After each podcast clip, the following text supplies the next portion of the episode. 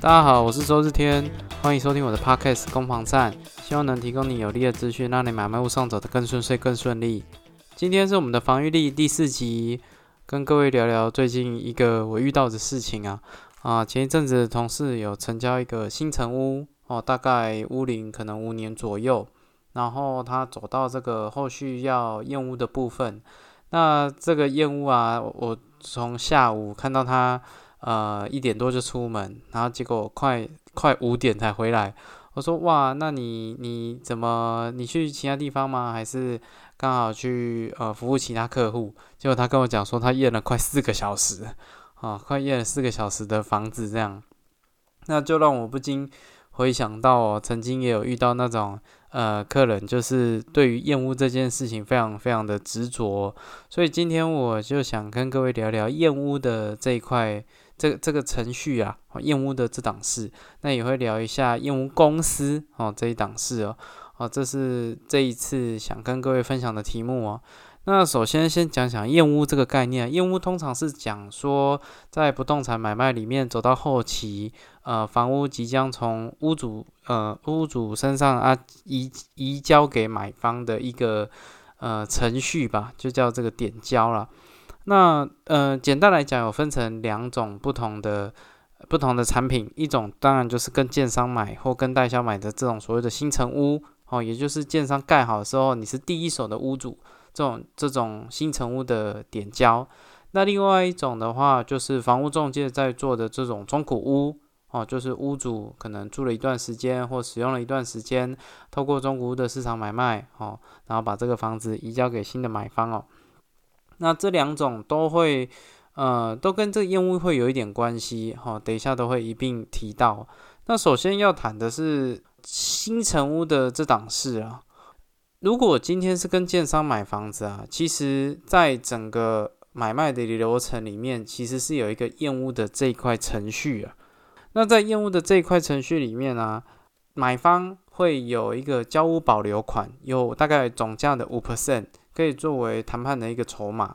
那建商会通知你来做这个验屋的动作，你有什么屋况的问题，你可以在现场去提出来，然后他给你一个纸。就你可能要自己准备啦，就是准备那个便条纸。那你觉得哪边有问题？比如说这边油漆有问题，哦这边排水有问题，好你就把它贴起来，哦然后到时候建商会再派人来做这些啊这些物况瑕疵的一些微调了。那这个通常发生在什么时候？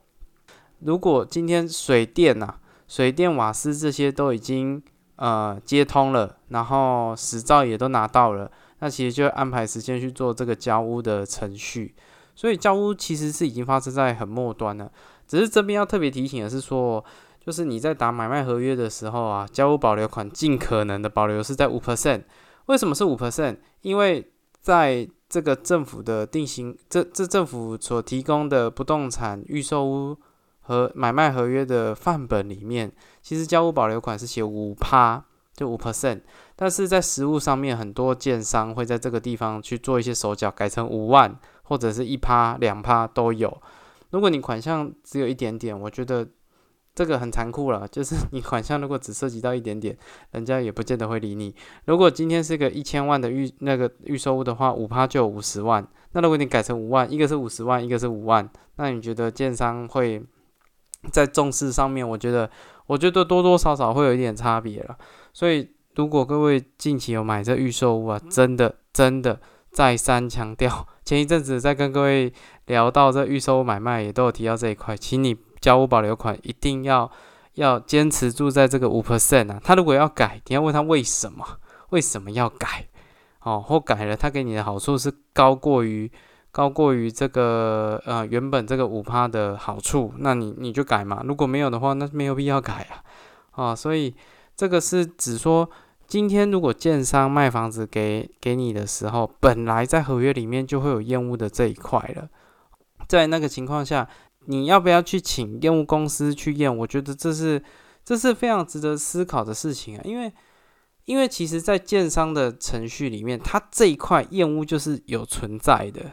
所以你你找验屋公司来不会这么的突兀。老实讲。因为每一个屋主哈，比如说一个一个建案盖了大概两百户哦，他每一户都要完成这个交屋的动作，所以他在交那个验屋的时候，看看这个建设公司他重视与否啦。哦，有些是就会派不同的师傅，哈，派这个。呃，做做排水的师傅啊，做防漏的师傅啊，做这个机电的师傅啊，然后来跟你讨论说，哦，这个房子的一些状况，会在你眼前测试插头一个一个测试，哦，排水开给你看，哦，那个冷气的那个排水管，它也会开，它也会排水给你看，哦，这样子我觉得就是相对来讲比较重视的。那也因为如此，你今天如果找业务公司去验一个新城屋，其实不是这么的突兀啦，哦，就是。他们也知道这个是很正常的一个的的的过程哦。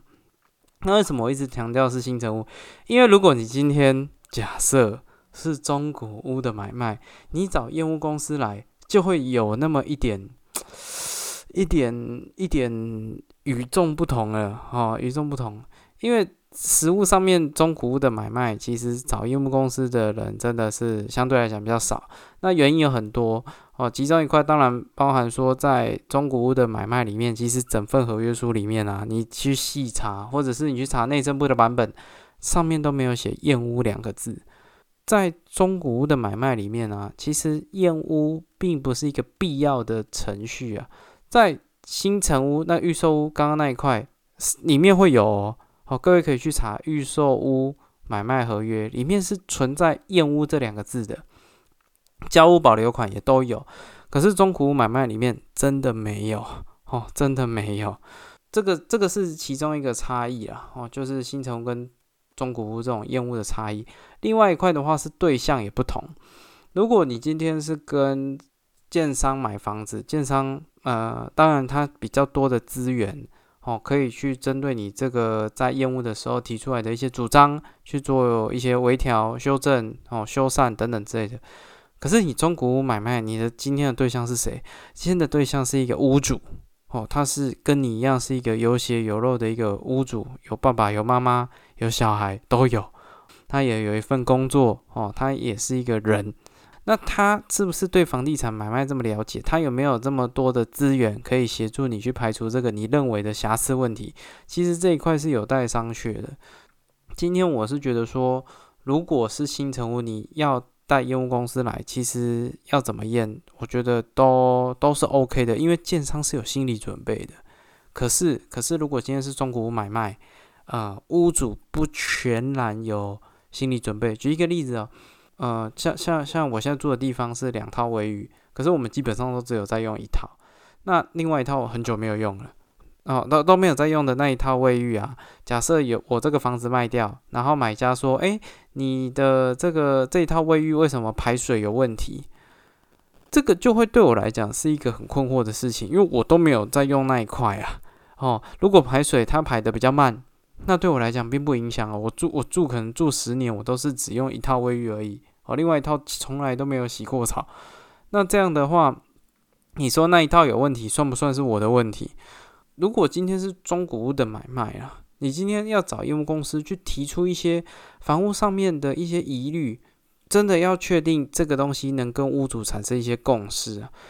今天如果是新城屋，建商是有跟你是有共识的，因为他知道这些交屋的处事情没有处理好，业务的事情没处理好，他可能款项会收不到，那合约也会有违约的问题。可是中古屋第一，它在合它在合约书上面就已经没有验屋的这一块程序了，哦，它不是一个必然的程序啊。第二，你的对象又是一个屋主，呃，虽然在这个法律上面呢，会有一个民法的瑕疵担保的一个规定，可是你今天要对这个屋主去做瑕疵担保、物质瑕疵担保的一些主张，你也要对方可以认同啊。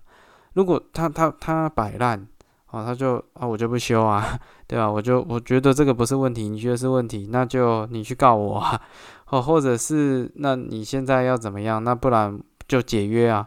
遇到这种状况，你买方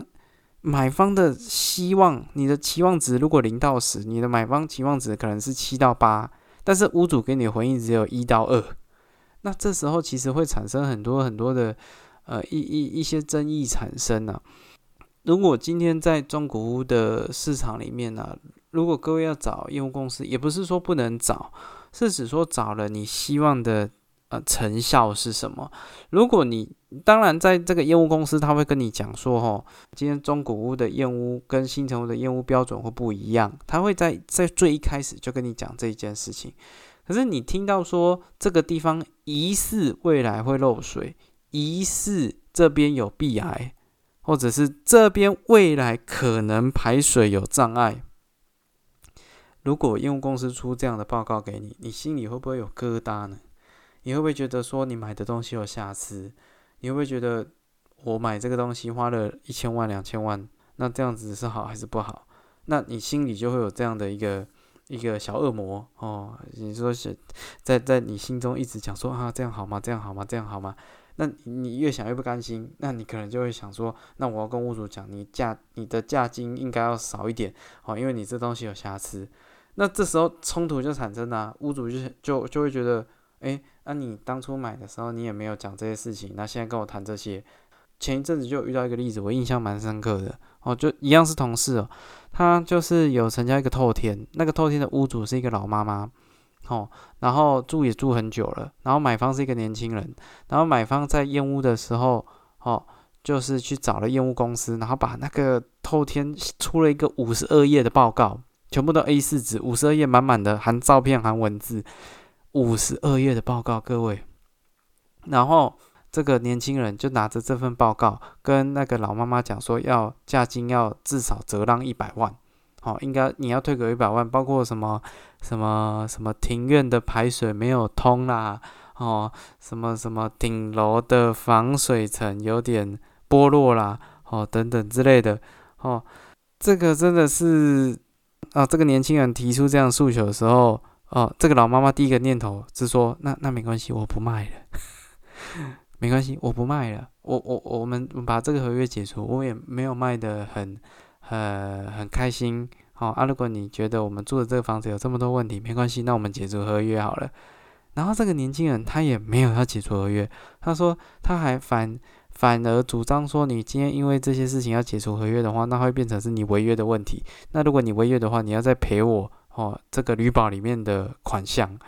哇，这整件事情整整个反过来诶，今天在讨论业务的这件事情，其实很多的呃新闻啊，很多的这种你你在网络上查到的很多资源，都会把这个买方形成是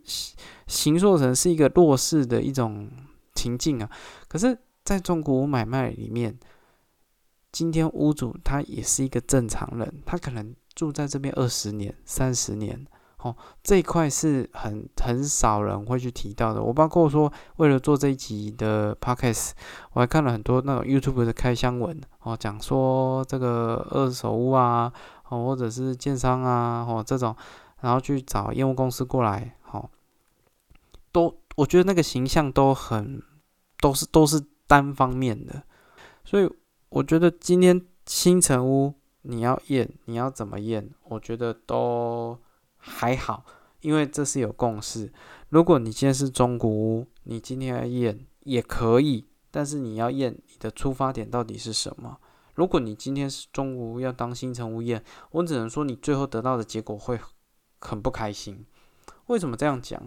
因为如果你今天中古屋啊，好，我举。举一个很常见的，我那种看到我心里都会漏一拍的，我印象很深刻。我以前就遇到那个滚弹珠的，他就进去房间里面，然后就拿着那个弹珠开始在地板上滚，然后滚滚滚滚滚，然然后然后就觉得哪边不平，他就觉得这个房子有有瓷砖铺的问题哦，或者是你甚至是有倾斜的问题。请问弹珠会滚，跟你住在这个房子？个瑕疵有没有关联呢？我还有遇到那种就是敲瓷砖的啦，哦，敲瓷砖的也蛮多的，哦，拿着那个十元硬币一个一个一个敲，敲到只要敲到一个声音跟别人不一样，就说这个瓷砖要换。这个瓷砖的声音敲起来有不一样，那请问它这样会影响到这个房屋房子的这种效能吗？好，今天在谈。这个瑕疵这件事情，其实民法有很明确的相关规定啦。所谓的瑕疵，哦，基本上是它的这个功能有问题，哦，功能有减灭失或减少了。专有名词是物品的通常效用灭失或减少。在这个定义之下，你今天瓷砖敲起来声音不一样，有没有达到通常效用的减少？我觉得你当然，你站在买方的角度，你会说，那这个未来可能会捧供，它未来可能会出问题，那是未来啊，好，那是未来。我我不会说它没有问题，可是你说哪一个未来有可能的问题，然后来说你现在应该做一些呃修缮或怎么样的，那我也不可能去看医生，然后说我未来膝盖会痛，你医生你现在应该要医到好吧？会有这个这个方面的问题呀？业务公司去找去处理中古，我觉得不是不行，是说你到底希望主张的是什么？如果你你希望是一个很完整的报告，然后来让屋主因为你的这份报告，我我看到一个 YouTube，我很感冒哦，这边我不讲是哪一个，他就写说，他说。如果我找业务公司啊，如果我验了都没问题，那代表我眼光好，很棒。那如果我验到很多问题，那也很好，代表我有很多能能赚十几万、二十几万，那也是我赚到。你找业务公司啊，他也只能出你一个报告。如果一个三十平的房子，大概金额差不多一万二。呃，如果你超过三十平，那可能费用另计，我到时候用报价的。你今天要用这个金额，然后希望达到屋主要像刚刚讲的那个例子，你要达到一百万的折价，你会觉得这有点 有点违反这个比例原则吗？我觉得今天找用公司 OK，你要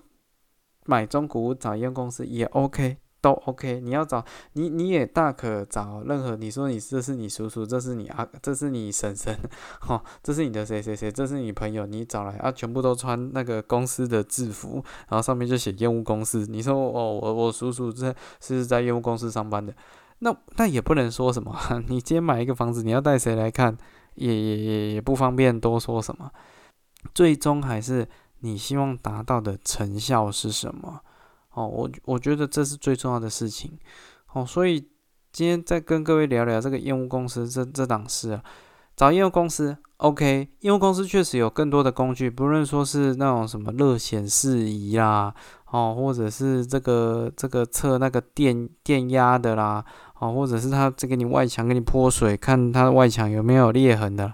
这些都很棒，业务公司确实有他的经验跟他的仪器，可以去检查一些你看不到的东西。可是你要很清楚，你今天找业务公司，你的出发点是什么？新城屋要怎么验都可以，中古屋你想要达到什么成效，你要斟酌，你要斟酌，不然讲到最后最白的，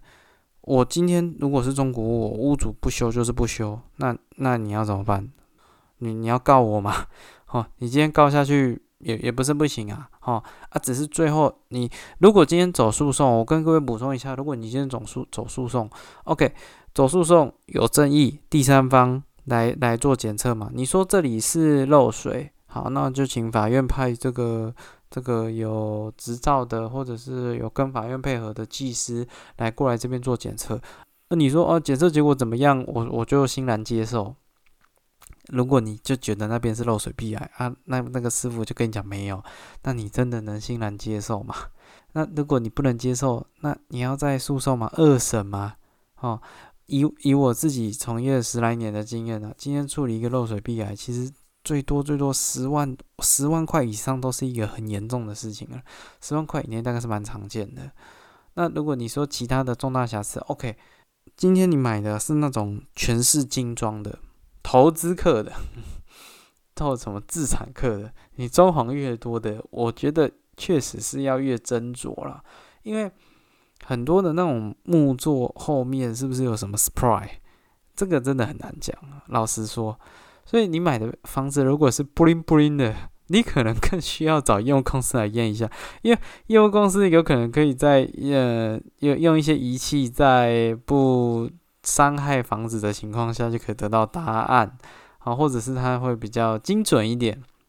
那至于说，呃这些投资客或资产客，有些我觉得其实反而会比一般的屋主来的理性，因为他有公班可以处理嘛，他可能有配合的这种装潢公司，或者是配合的这个水电师傅哦，可以可以做这些处理。所以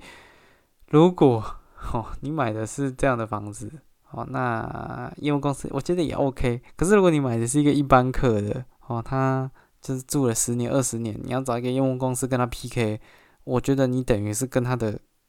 跟他的人生 PK 了。他从小他的小朋友在这边长大，然后在这边过得顺顺利利的，然后现在要换房子，然后你开始出现，然后跟他讲说：“哎，你这个房子，业务公司说问题一大堆，